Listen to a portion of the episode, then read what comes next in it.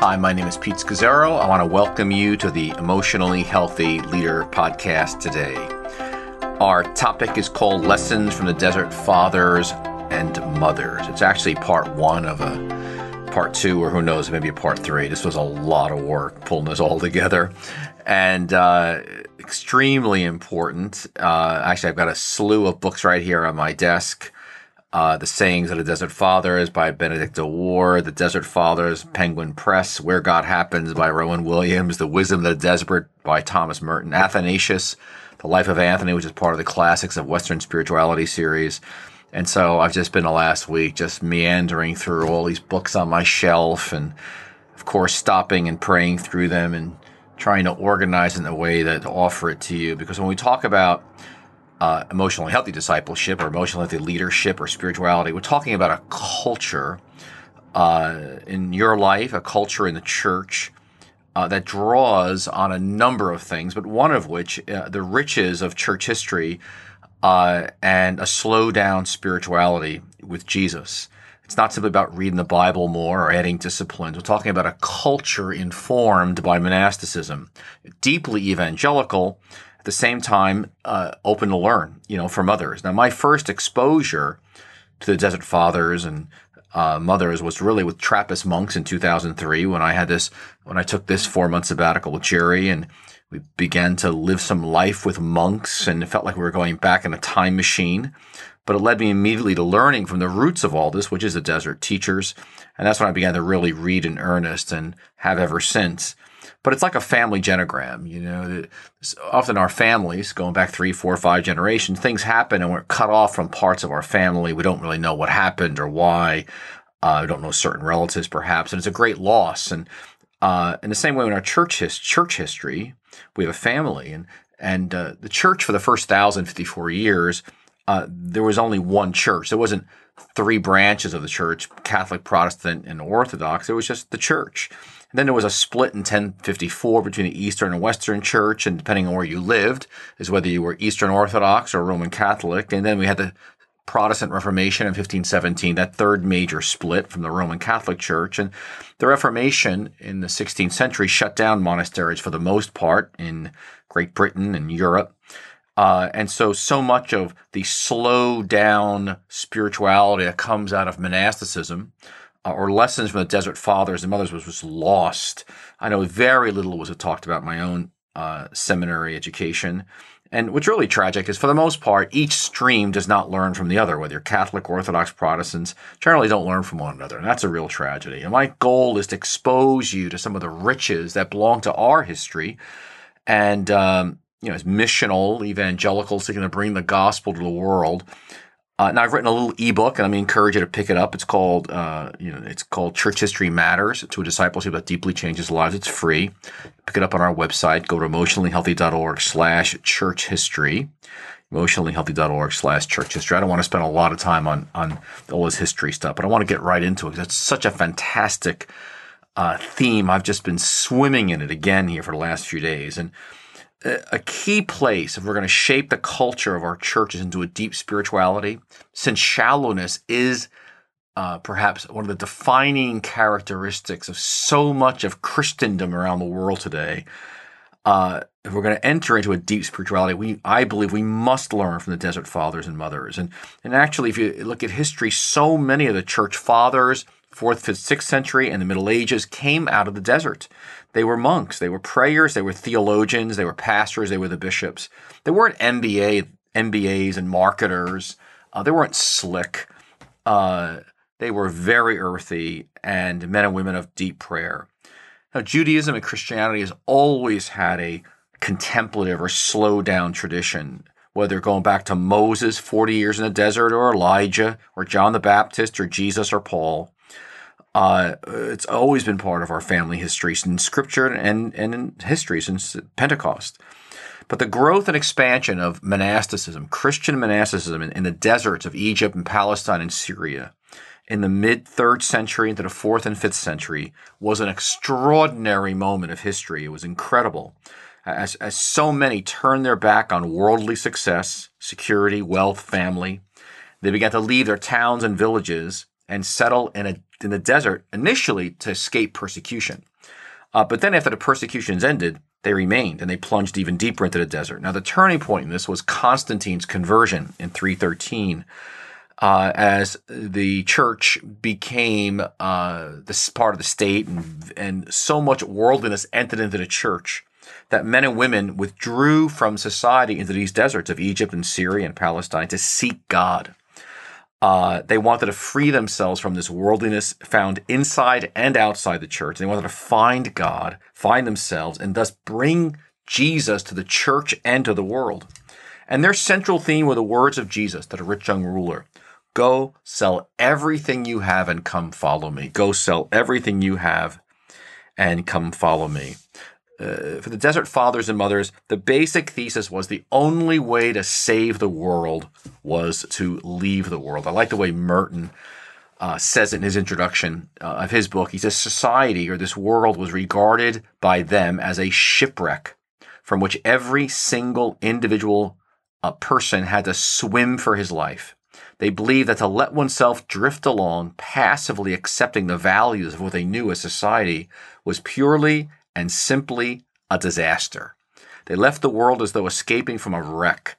They did not intend merely to save themselves. They knew they were helpless to do any good for others as long as they floundered about in the wreckage. But once they got a foothold on solid ground, things were different. Then they had the not only the power but even the obligation to pull the whole world to safety after them. Now, in an age when martyrdom was less likely after Constantine became emperor, the desert became, in a sense, a center for a type of martyrdom. Uh, they actually called it a white martyrdom versus a red in blood. Uh, that that monastics or men and women were abandoning everything for the sake of Christ. Uh, again, it was a radical renunciation of, of personal wealth, property, family life, uh, the false glamour of fame and success even if the fame and success was happening uh, in the church itself. And they lived in solitude and undertook a life of great simplicity. And so this, there was such a revival that happened in these, you know, third, fourth, and fifth centuries that outside one Egyptian city, there were said to be 10,000 monks and 20,000 nuns. Now, some of it may have been exaggerated. But they say the desert had become a city because of the number of monks living there. And uh, older monks complained of there being too many monks in one, outside one city, uh, there were said to be 5,000 monks, and some communities had up to 600. And all kinds of seekers and pilgrims would come to learn from them. And uh, visitors, for example, like John Cassian, uh, who was actually from present day Romania, and he went there and lived among them for 20 years, and then he returned to Europe and he established communities, monastic communities all over Europe, uh, into Ireland, and he actually presented this desert wisdom in something called conferences, you know, of the fathers. And that's when Benedict's rule was written based on John Cassian, uh, etc. And so the richness of the Egyptian desert entered deeply into the mind and culture of Western society and civilization. In fact, you can't understand Western society and civilization unless you understand the Desert Fathers. You can't understand orthodoxy in the Eastern Church except, except entering it through, through monasticism. And uh, so again, I talked about Benedict's rule as, as he drank so deeply from these desert fathers and mothers. Now, before I get into the specific sayings, uh, their sayings, uh, one more note. We do not know a lot about the desert mothers. Now, a number of names do survive, like uh, Syn- Syncletica, Amma. There was Abbas for the men and Ammas for the women. Amma Syncletica, who was a woman of great authority and weight and you'll hear me mention a couple of her sayings. And then there was Sister Macrina, who was a sister of Basil and Gregory. I'll talk about Gregory in a couple of weeks, but the, these were the communities of females and nuns, and they lived separately, of course, from the men. Uh, so, so now the following I'm, I'm going to share with you is a few of their teachings that they left behind. Now, they're meant to be read prayerfully and very slowly. Now I know that most of you listening to my voice right now, you're in, you're doing, you're walking, you're doing your exercises, you're in a car, which is all fine. And, uh, but I want to, it just, I'm going to do this. I'm going to try to do this slowly. Uh, in fact, I have to break this up because I'm just going to take one of their themes, the cell, they call it the cell and silence. And I want to just expand on some of their sayings. And but really the invitation is to pray uh, over them, to think about them before the Lord, almost like a lectio divina, just like certain books out, even outside scripture are meant to be pondered.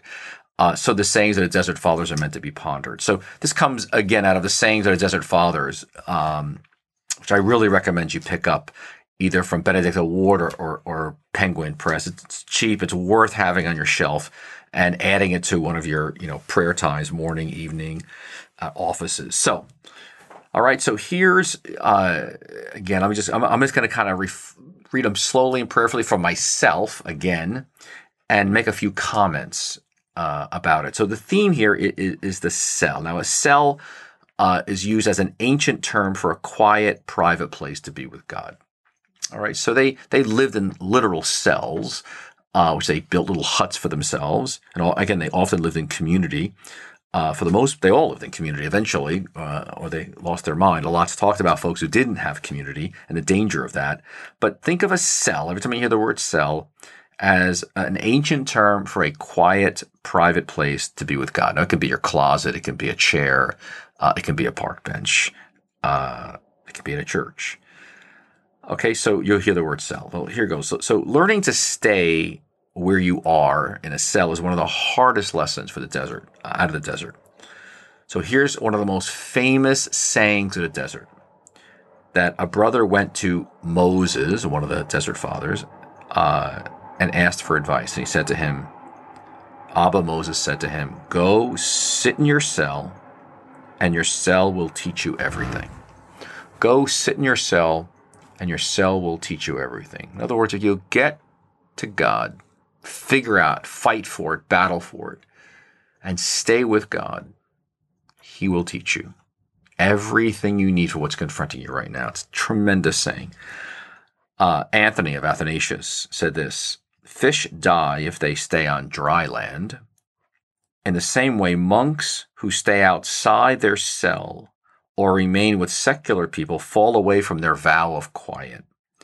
As a fish must return to sea, so must we to our cell, in case by staying outside, we forget to watch inside. So in other words, you have inside of you, and I believe this firmly, that every human being on the earth has within them an embryo, a, something of a, of a monk or a nun, a, a longing for a cell, for to be with God in silence and solitude. And like a fish, if you're outside always with people, always moving, always in a hurry, uh, something's dying on the inside. You're, you're, cause you're, you, you need a dimension. I need a dimension of being with God and the extremity of these, uh, early desert monks to flee to the desert in such an extreme form, such a, a physical form. It was not just an exterior desert, it was an interior desert. Speaks to us about us as we live active lives. And again, I'm here in New York City to construct, to build a cell into our lives so God can teach us everything we need to know. Arsenius, uh, he was late born in 360 to 449 AD. This guy, Arsenius, was born into great privilege in Rome, and he came from a wealthy senator's family. Uh, in fact, the emperor appointed him tutor of his two sons. But while he was still in the palace of the emperor, he prayed to the Lord and said, Lord, lead me to salvation. And a voice came to him and said, Arsenius, flee from men and you will be saved. So he withdrew to a solitary life. He prayed again, asking the Lord to lead him to salvation. And he heard a voice saying to him, Arsenius, flee, be silent, pray always. These are the sources of sinlessness. Again, the voice said, Arsenius, flee, be silent, pray always. Think about that for a moment. What might it look for you to flee today? To be to be silent and to pray always. I mean, I'm just I, I mean, I just been my gosh, thinking about it myself. Oh Lord. It is the source of, of holiness, you know, and uh, see, it's, the quality of our silence is a real issue. There's a silence that's people act on that's actually poisonous. It's actually evil. A silence, you've seen people, are, you're resentful, so you're silent. You're angry, your arms are crossed, and it comes out of woundedness. Maybe you're not the center of attention, so you're silent. Uh, that's a bad silence. But we're talking here about the silence of a cell that's actually attentive, focused, and comes out of a place of peace. In other words, our freedom to be silent in a way that reflects it's got there's a freedom from resentment, a struggle for power. We're not looking for power. Uh, but that's that's why authentic silence is such a challenge. This was one of the core issues in the desert uh, uh, in the third, fourth, and fifth century was was authentic silence, because the freedom to be silent in this way, not struggling for power, not resenting, it's a it's a yes to life uh, you know, free from anger, power struggles, and resentments. So even when under temptations, a brother asked a hermit, What am I to do? My thoughts will not let me sit alone in my cell for even an hour. And the hermit said, My son, go back, stay in your cell, wash your hands, pray to God continually, turn your thoughts to God, and let no one persuade you to go out of your cell. Wow. See, silence helps us and a cell helps us realize that what we think matters, it doesn't matter. What we think is so true isn't. In fact, what you thought was the truest you, the real you, turns out to be empty. Actually, turns out to be a dishonest you. And you realize your surface ideas have to go. And so goes the notion that you can make something happen as a leader by the sheer act of your will. Uh, you can't. You know, a famous sculptor once said to his students, will, the will, our self will has no part in any creative process. Another, another monk, uh, Paisius was his name. He loved, uh, you know, he really appreciated and loved another monk. And so Poemen did not like it, a fellow monk. So he went and visited one of the Abbas and said to him, My brother Paisius loves someone else, admire someone else, and I don't like it.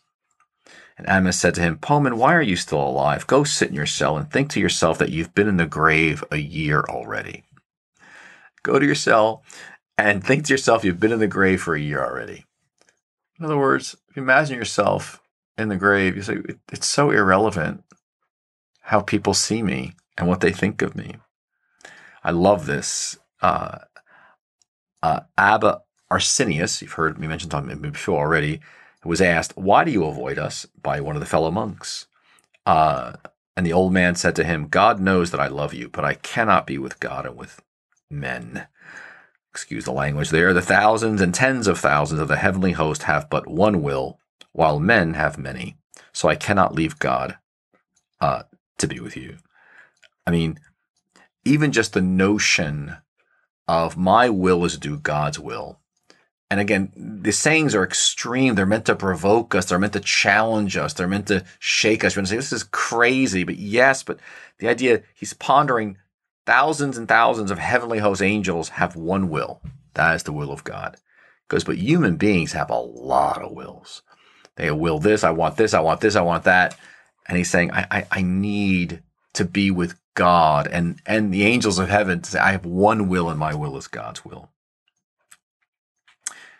It was said of Theodore that the three things he held to be fundamental for spirituality were three things. One, poverty. We'll talk about that next week or the week after. Asceticism, and then flight from human beings. In fact, they knew how easy it was for religious people to fall into the sin of pride, especially. Uh, and they feared that in the desert, perhaps more than any other uh, sin. It was so insidious. Uh, that's why they kept going deeper and deeper into the desert to escape any sense of fame that might be attached to them. Here's one of my favorite stories uh, of these desert fathers that uh, has served me uh, for quite some time. Anthony Anthony of Athanasius was really the, he's like the father of the desert fathers. He's like the, the, the father of monasticism. And he received a letter from the emperor and Constantinius, who asked him to come to Constantinople. And Anthony was wondering whether he ought to go. So he asked one of his disciples, Ought I to go? And the disciple replied, If you go, you will be called Anthony But if you stay here, you will be called Abba, Anthony. Abba, in other words, uh, uh, it's a word for a, a father of deep authority. I'll say it again. If you go to the emperor's palace, you know, and you'll you'll be called Anthony, just Anthony. But if you stay here in the desert, uh, you'll be called Abba Anthony. I want you to think about that before you say yes to all your commitments this week, uh, uh, and prayerfully think about them, because you can be running around like crazy and actually not have any depth. That, that this one saying has helped me say no to a lot of opportunities over the years and invitations uh, and the struggle of how much time do I spend alone with God and how much do I spend active. I'm, you know, I'm called to be a pastor, speaker, writer, all that stuff. And, uh, called to be very much in the world, but I, very important that I've got my cell. I've got my, uh, my being with God to sustain it. And again, I, I got my own desert to form, uh, right here in my office where I am right now. But I love that. Ought I go, ought I to go see the emperor who's just requested my presence? And he goes, well, if you go, you'll be called Paul. You'll be called Anthony. But if you, if you stay, you'll be called Abba Anthony. So you got to be thinking about yourself 10, 20, 30, 40, 50 years from now and the kind of depth you'll have in your heart and ask God for discernment before you just say yes to great doors that may open before you. Great doors may open, but it may not be God's door for you right now. And uh, that's a prayer issue. You know, a cell was also considered a place of, of a, a, refiner's fire, uh, a place to stay in because God was burning stuff out of us. And so, where we are and who we are in the furnace is where the Son of God walks. So, one of the Desert Fathers saying goes like this A monk's cell was like the furnace of Babylon, where the three young men found the Son of God. And it's like the pillar of cloud where God spoke to Moses. So, a monk's cell is like a furnace of Babylon where the three young men, men, Shadrach, Meshach, and Abednego, found Jesus, the Son of God. It's like the pillar of cloud where God spoke to Moses. There's, there's a refiner's fire that happens in that cell. In fact, another desert father said it this way the arrows of the enemy cannot touch someone who loves quiet, but those who wander about among crowds will often be wounded by them. I love that. Another great saying is any trial whatever that comes to you can be conquered by silence. How many of you have trials today going on in your life? I sure have got a few. Any trial, whatever that comes to you, can be conquered by silence. Pretty dramatic stuff. Any trial? Desert Father say, any trial. It makes sense why we find ourselves in such warfare to get to the desert, our own desert, whatever that looks like for you, wherever you live today, whatever your life situation is, to get the time with God you need to be and do what God's called you to be and do. It was said of another Abba Agathon that for three years he lived with a stone in his mouth until he learned to keep silence. For three years he kept a stone in his mouth until he learned to keep silence. Love that. We could use a few stones in our mouths. How about this one? A brother came to see Abba Theodore, so in other words, one of the elders, one of the older men who'd been there for many, many years. A brother came to see Abba Theodore and spent three days begging him to say a word to him without getting a reply. He went away grieved. The old man never said a word. Then the old man's disciple said to him, Abba, why did you not say a word to this young brother? See, he has gone away grieved and sad. And the old man said to him, I did not speak to him, for he is a trafficker who seeks to glorify himself through the words of others. I did not speak to him, for he's a trafficker who seeks to glorify himself through the words of others. Like, wow. Like, wow. I don't want to be a trafficker, and I don't want you to be a trafficker who traffics in the words of other people. You want to move and speak the words God's giving you for your people. And that's going to take getting to your cell and getting to silence. Another saying A brother came to Abba Theodore and began to converse with him about things which he had never yet put into practice. So the old man said to him, You've not yet found a ship to sail in, nor put your luggage aboard it, nor put out to sea, and you've already arrived at the city. Do the work first.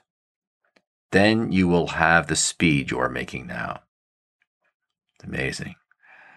The guy was, t- do the work first. Don't go, don't be in a rush to make it all happen. And then it'll happen. Live it. Fantastic. Two more here. It's just so good. It's so good.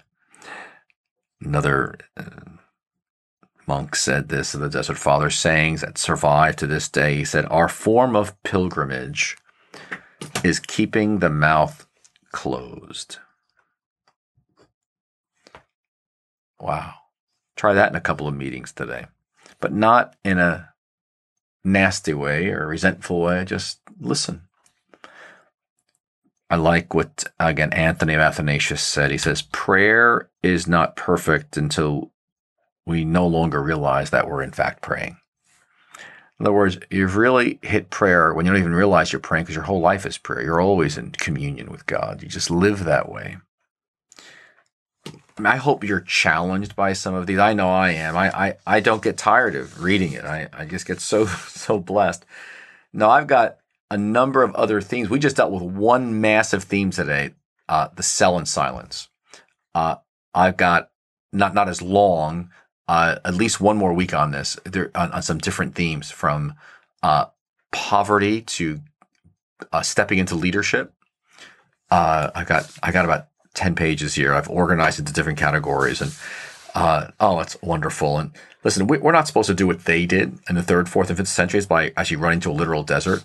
But there needs to be something extreme that we must do of leaving the world and leaving, in a sense, the church culture as we know it.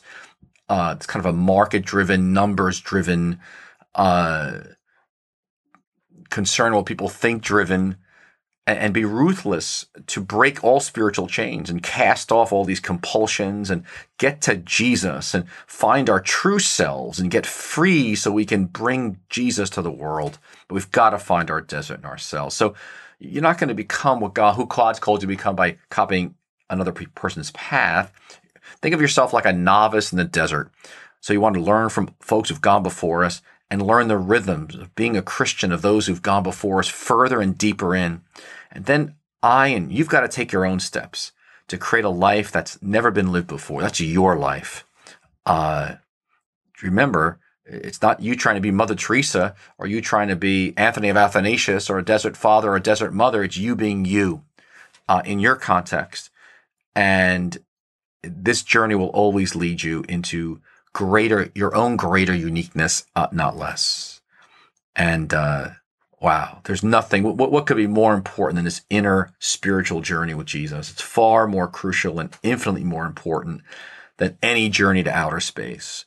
So next week we'll continue it. Uh, again, let me invite you to uh, go to emotionallyhealthy.org website. You know, look around there, check out the day by day daily office books.